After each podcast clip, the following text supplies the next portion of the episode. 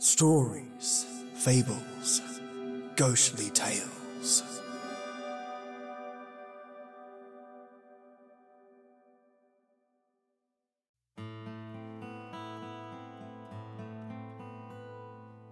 Welcome, you little lovelies.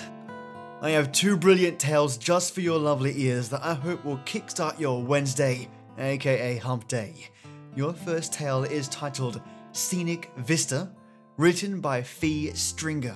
That's right, folks, he's back, and I welcome him with open arms. Phee has written for this podcast before, and I really love their work. One of the recent tales he sent through was Mr. Tick Tock. Check it out, it's episode 555. Super creepy and a little bit gory. Just right. Today we get an original from Phee, who, like you, was a listener and decided to put pen to paper. So, in saying this, if you're listening and thinking, hey, I got a story to tell, send it my way to stories, fables, ghostly tales at gmail.com. Now, your second tale is Angikuni Lake, keeping in line with today's theme of strange locations. So turn off your lights, boot up your GPS, and ensure everyone knows where you are at all times.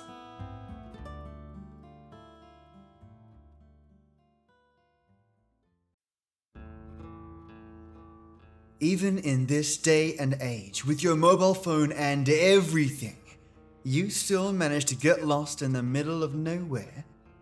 That takes talent. The voice of Jordan's ex wife Emma rattled around in his head.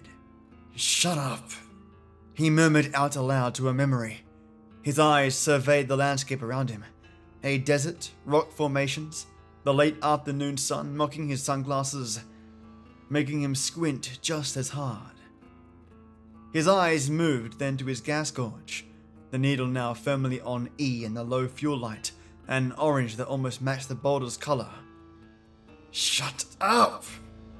He said again, this time to the dashboard of his car that had nothing but bad news. His divorce had been long and painful, and his mother's cancer had the same forecast from the doctors, but they had turned out to be very wrong about the timing. Jordan had to leave in a hurry, and according to his brother's phone call, he only had a few days before his mother would be gone. His savings had been depleted by the courts, so no plane ticket. Jordan jumped into his car that very night and began to drive. His mother was in a hospital in a small town she had adopted as her own, and she had chosen to live her last days in the town. The town, called River Rock, was barely big enough to warrant a Google entry. Jordan had become very lost on the way. His phone's charger cable now no longer a charger cable, but a piece of garbage, making Jordan's phone functionally a similar piece of garbage. If something did not change and quickly, his car and then his life would join the two other objects as garbage, all four stranded in the desert together. The road rounded a rocky hill and Jordan licked his lips, shimmering in the heat of the late day, almost as if it had just appeared for his benefit.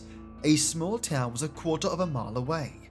The sign said Scenic Vista, and to him it could have been called Dung Heap and looked just as appealing. As he approached, he saw some small houses with well kept lawns and a variety of vehicles from several different decades. Jordan wondered if there were historical auto enthusiasts in the town. His own auto enthusiasm finally peaked as he saw what was probably the one gas station in the town. He pulled next to one of the pumps and turned off his car, allowing a sigh of relief and a moment of shutting his eyes to calm his nerves before exiting the car. Jordan pulled out his wallet and looked at the pumps. They, too, looked a bit vintage as he noticed there was no place to swipe his severely weakened credit card. He put his wallet away and walked towards the desk inside. Jordan had taken two steps and then saw the attendant appear in the doorway, an odd expression on his face, somewhere between shock and joy. Jordan decided to ignore that impression and get what he came for fuel and directions. Hi there. Excuse me, Jordan said with a polite wave. I just need to get some gas here, but it needs to be on a card. Can I just go ahead and put $25 on it? The man just stared at him, the same dumbfounded look on his face. Another man, younger, peered at him through the window, also apparently awed by Jordan's presence. Jordan was about to speak again, but the first man, while still stumbling over his words a bit, finally spoke. Gaius, uh, uh, yeah, I mean, no, I'm sorry, sir. The pumps are down right now. Jordan swallowed in an attempt to contain his frustration. After a deep breath, he asked a question he was sure he already knew the answer to. Is there another place I can get gas? The attendant, still staring, slowly shook his head. Jordan turned around quickly, his anger preparing his body to lash out and perhaps kick one of the antique pumps. The impulse was cut short, though, and he froze, seeing that in the handful of minutes he had been stuck at the station, over a dozen people had decided to stare at Jordan as well. Some had walked up within a few feet of him. Some were watching from their porches and lawns. They had similar facial expressions to the attendant at the station. One woman had tears welling up in her eyes. At a loss of what to do next, Jordan's hand instinctively went into his pocket for his car keys when another, much more friendlier voice came from his right. Ah, there, sir. The man was elderly and had a kind face. He addressed the crowd. All you folk, I know it's been a while, but you're making the young man uncomfortable. Some of them exchanged glances and began carrying on with their day. One young woman who Jordan, through all of his frustration and grief, still could not help but notice was quite striking, continued to look at him, giving him a shy and playful smile. The old man looked at her and she, for a moment, glanced at him. The old man gave a small, almost imperceptible nod to her, and she began to walk away, turning once again to look at Jordan, smiling once more. I am sorry, Mr. The old man said, extending his hand. Jordan took it and said, just call me Jordan. He looked around, not sure what to make of the odd display he had witnessed. The name is Carson, Jordan. Pleased to meet you. He looked at the slowly retreating townsfolk and said, Sorry about them. And not to sound too cliche, but we just aren't too used to strangers around here. Don't worry about it, Jordan said, visibly more calm. I need to find some gas, Carson. I am kind of in a hurry and I don't mean to be rude. Oh, yes, said Carson. The gas pumps, we should have them fixed soon, and I am sorry. He scratched his chin looking at Carson's car.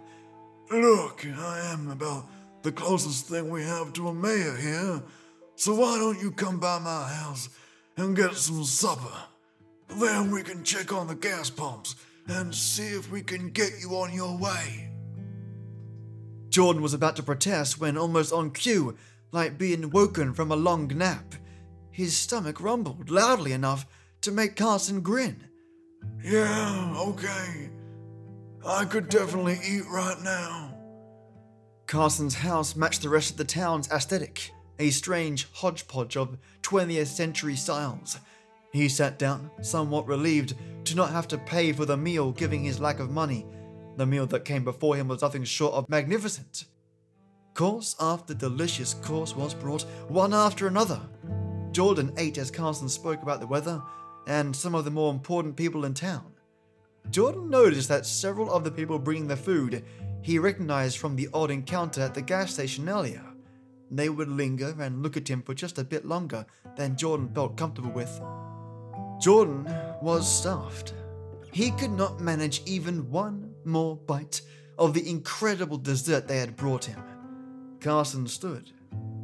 Let me make a call about the gas station, son, and we'll see if they got that taken care of. Carson excused himself from the room. Jordan noticed the beautiful girl from earlier standing in the kitchen. Once again, the flirtatious smile met him Carson was very apologetic when he returned, stating that the gas pumps would still be out of commission until tomorrow morning. He did offer a room in his home for Jordan, who felt so hopeless and tired that despite the strangeness of his few hours spent in Scenic Vista, he agreed to stay. Jordan sat on his bed contemplating the last time he had seen his mother, wondering if, due to his poor luck, it would end up being, in fact, the last time he would ever see her. He began slipping off his shirt and jeans when he heard a gentle knock on the door. He quickly put his pants back on and slipped on his unbuttoned shirt and went to the door. When he opened it, he saw the pretty woman from before. Hello, she said in a friendly, quiet voice as she walked past him into the room without waiting for an invitation. I am Courtney, and you must be Jordan, she said, sitting on the bed. I am sorry for being so forward, but I just saw you in town earlier and I felt. She looked at her shoes, embarrassed but still smiling. Jordan walked over to her. Look, Courtney, I'm not sure if. He was interrupted as she stood quickly, kissing him hungrily and passionately. He felt like giving in into the moment. All common sense be damned. She reached for his pants and started to unbutton them when the absurdity of the situation made him stop kissing her and turn away. Jordan knew this kind of thing never happened in real life, only in outlandish scenes on the internet. What's wrong? Courtney said, still looking seductive but also a bit nervous. Jordan turned and asked with a bit more harshness than he had intended. What's going on in this place? I want you, Courtney said, starting to approach Jordan again. Stop! Jordan took a cautious step back. This doesn't make any sense. Tears welled up in Courtney's eyes as she spoke. You can't leave. Please, just stay here with me. She was clearly desperate and frightened now. What? Why? If you leave, I. We all have to go back. She sobbed, her face in her hands. Back to what? Why? To nothing, she said with rage in her voice for years and years in just nothing. Jordan did not know what to say. Courtney continued through her tears. This place, all of us, go away unless someone sees us here. One guy from about 50 years ago called it quantum something. He was a scientist, but he was too old and died within a few months. This doesn't make any sense, Jordan said, shaking his head. He was upset at the absurdity of her story. What if I close my eyes? What about while I sleep? He said, thinking he found a crack to break her delusion. Wouldn't you all just disappear then? Even when your eyes are closed or you are sleeping, you can still hear us. Your body still feels the mattress. You still feel the town. Jordan started to shake his head when the door opened. Carson stood in the hallway with several of the other townspeople, including the young man from the gas station who glared at Courtney with a spiteful expression. She's not crazy, son, said Carson. She is right. I am sorry about what might be going on in your life, but we can't let you leave. Jordan's body began to tense up with alarm. He did not believe it for a moment, but he had to try to get through. Wait, why? He thought quickly. Why don't you all just leave then? Why stay at all if what you are saying is true? Carson looked down mournfully at the floor. We can't leave, but we are bound to this place no matter where in the world we go. If someone is not here seeing the town, we go back to that place. Let me tell you, that place is hell. Our minds still keep on thinking but we can't see or even talk to each other. So you see, you have no choice but to stay, or you will be dooming us all. My mother is dying. What if I just came back and. Jordan stopped speaking as the young man behind Carson shoved the old man aside and charged him. Jordan could see the jealousy in his tortured expression, and his relationship to Courtney became evident. The young man had a tire iron in his hand and before Jordan could react, the tire iron's end had struck him in the stomach, doubling him over in pain. There were yells of protest from Courtney, Carson, and the rest of the town as the next blow struck his lower back, making his legs go numb.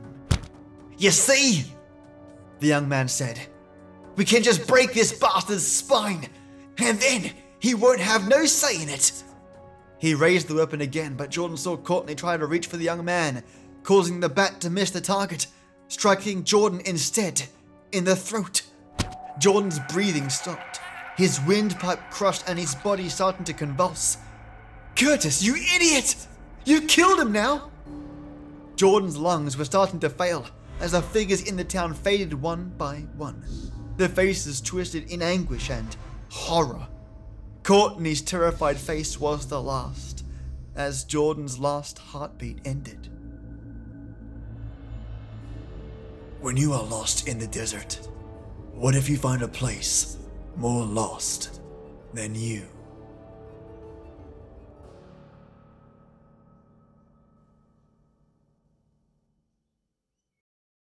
Angikuni Lake. The following is a true story of a legend surrounding a very bizarre disappearance with mysterious circumstances. It centers around Angikuni Lake in Nunavut, Canada. If you're interested to learn more about the story, it is popular on the internet and will be fully explained in the following paragraphs. What really happened is left to your interpretation.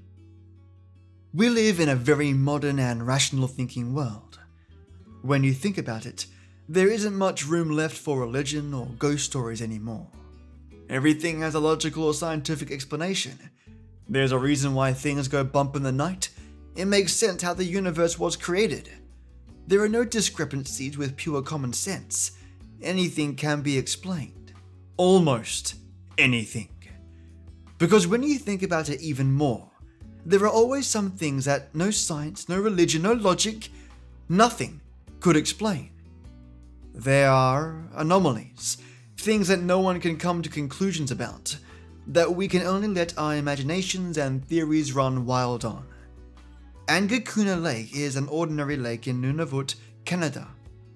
If your geography skills are proficient, you'd know that Nunavut is a fairly uneventful place. Southern Canada is where all the life is, the culture, the cities. Once you get farther north, there's dense wilderness, towering mountains, and rare animals. And then there's Nunavut, even farther north than that. To put it bluntly, it's just there. There's nothing to see, just tundra and ice as far as your vision can permit, along with Arctic islands long forgotten on maps and by the people who study them. It's one of the last places on Earth left untouched by man. Its capital is Iqaluit, a sleepy city on one such island. One thing about Nunavut is that since very few people live so far north, it's covered in lakes. I encourage you to look at a satellite map. Covering the area tiny blue specks, bodies of cold water left to freeze for most of the year, and supporting meager plant life for the little summer it has. Angikuni Lake is one such place. Joe LaBelle was a fur trapper in 1930. Fur trapping is not intensively physical work, but it can quickly get exhausting when one is subject to the unbearable cold of the region. LaBelle was freezing, and he needed a place to stay. Fortunately, he was near Angikuni Lake.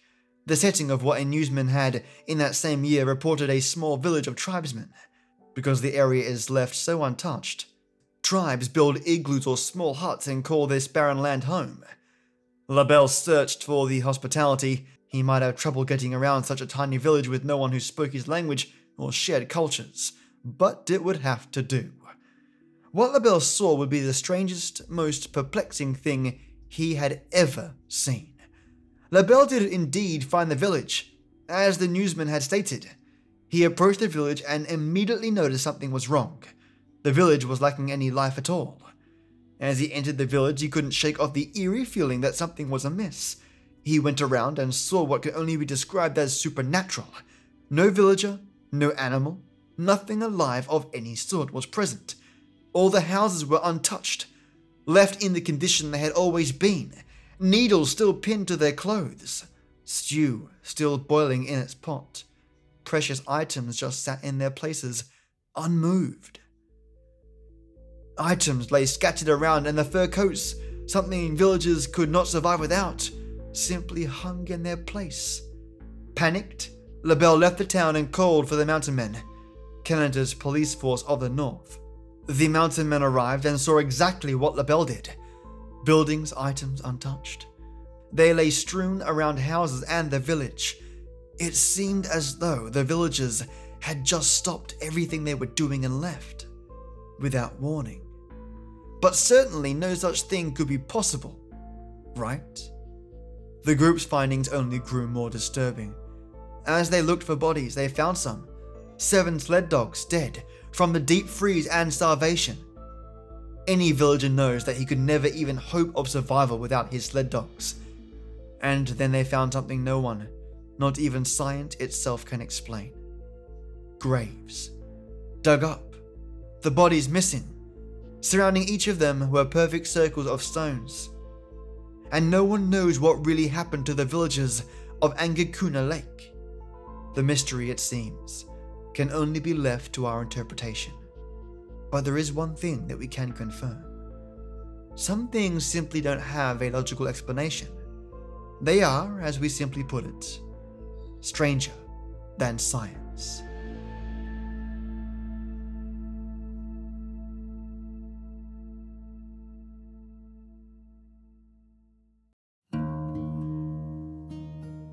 Folks, both these tales were a joy to read. Scenic Vista by Phee Stringer really took me by surprise. I can officially say that I have not read a story where the victim needs to be in the location for a location to exist. What a strange and unique premise, one that I like. It's almost like a reverse Peter Pan. You know, for things to be real in Peter Pan's world, you have to imagine it or it won't exist. Well, in a scenic view, you have to be there for it to exist, and simply being there keeps it there almost like a soul is the anchor to their reality. Fascinating. The second tale of Angikuni Lake is really wacky. Australia isn't really known for lakes or water, but I'm sure we have something here that lives on water that is poisonous and does something weird like live under our fingernails or something awesomely disturbing like that. So, reading this tale was a bit of an eye opener, especially since it's based on real facts. Me being the avid researcher and having the power of a bazillion computers at my fingertips, aka Google, I researched this lake and thought I'd share a bit of the counter evidence on this story. In 1988, the Australian skeptics S.W. Horal, who wrote Many years ago, the member of RCMP, who had served in the area at the time of these events, were asked for their comment on the story. They could not confirm it, recalled nothing like it, and were astounded that such a ridiculous tale could be believed. Our files were carefully searched, no strange craft was ever reported. No one named Joe LaBelle ever came to the RCMP in panic about Lake Angikuni. The RCMP did not send out any search parties. The only records we have on the story are copies of letters to correspondents like yourself, informing the writers that the story is entirely fictitious. Now, in the tale I shared, there was no mention of a UFO or unidentified object, so that's new to me.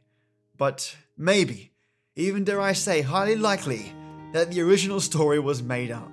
But as they say, let's not let the facts get in the way of a good story, right? Right. Now, you little beauties, a listener just like yourself has left me a written iTunes review. And you know me, mates, I love myself a good iTunes review. And I can't help but read it out. The person who left it is Mornina. Give it a listen. Great podcast all around.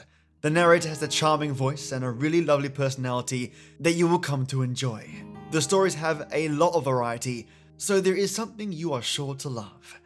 Mate, you put me on cloud nine. I love reading these kind of iTunes reviews. Puts the pep in my step. So thank you so much for giving me a written high five, Morinya. That was so lovely. Also, I'll be adding these written reviews from here on in to my Patreon page as a reminder to how epic people are. Okay, it's time for my listener stories that I write just for the Oud Night Tea Titans and White Tea Warlords. Let's jump right on in. First up, my Oud Night Tea Titans, Mayah, Silver Plate Lake. The Silver Plate Lake of the Boreal Forest is shrouded in mystery, with very few knowing where it is, of course, all but the Norwegian hunters from ages past. The lake itself is a product of magic and alchemy, Arguably, though, no one who uses the lake truly knows the power that created it, other than it confers those that bathe in it access to an unknown world and a shortened lifespan, so it seems. The trade off for a reduced life is access to a universe that others cannot see and are unable to travel. The Silver Plate Lake lets you push through the veil that separates our world from the multiverse, and with each willing push, the Silver Walkers, as they're called, traverse unknown universes, disappearing for years at a time. This is why people of Boreal Forest go missing, for they travel through worlds unknown to us. Make no mistake, though, these travelers may disappear, but they are far from being lost. Solstra, Lake of Borrowed Sorrows. The Lake of Borrowed Sorrows possesses the power for self reflection, an ability to share one's thoughts with those around you, and communicate your feelings without words. Two participants enter the lake, and a transformation takes place. The waters confer the thoughts and minds of those that reside in the lake, your deepest thoughts, your proudest achievements, your happiest moments. But should you choose to, the lake shares your darkest secrets, your disappointments, and the feelings felt that you thought would never be possible to share. The Lake of Borrowed Sorrows has the participants willingly swap mental states and thoughts, and confers a tremendous power to reflect, literally putting each person in each other's shoes. A lake like no other, a life changing experience. And of course, my amazing White Tea Warlords. I Own Cows, Cast Iron Clan. The barbarians of Hepus were struggling to fight off invading hordes of competing barbarians in outer plains of the Kalip, a land that has pockets of oasis, green land, and life, and splotches of corruption and blight that creeps up on the edges of those green lands. The Hepians were struggling to find a means to combat their foes when they stumbled across a lake, bubbling and brewing like something they'd never seen before. After testing its waters, they realized that this lake coats anything that enters it in iron. From that day, the Lake of Iron birthed a new tribe of the Cast Iron Clan, wherein which their spears and their projectiles were coated with this heavy material, leading to significantly more casualties in the enemy tribe after just the first fight.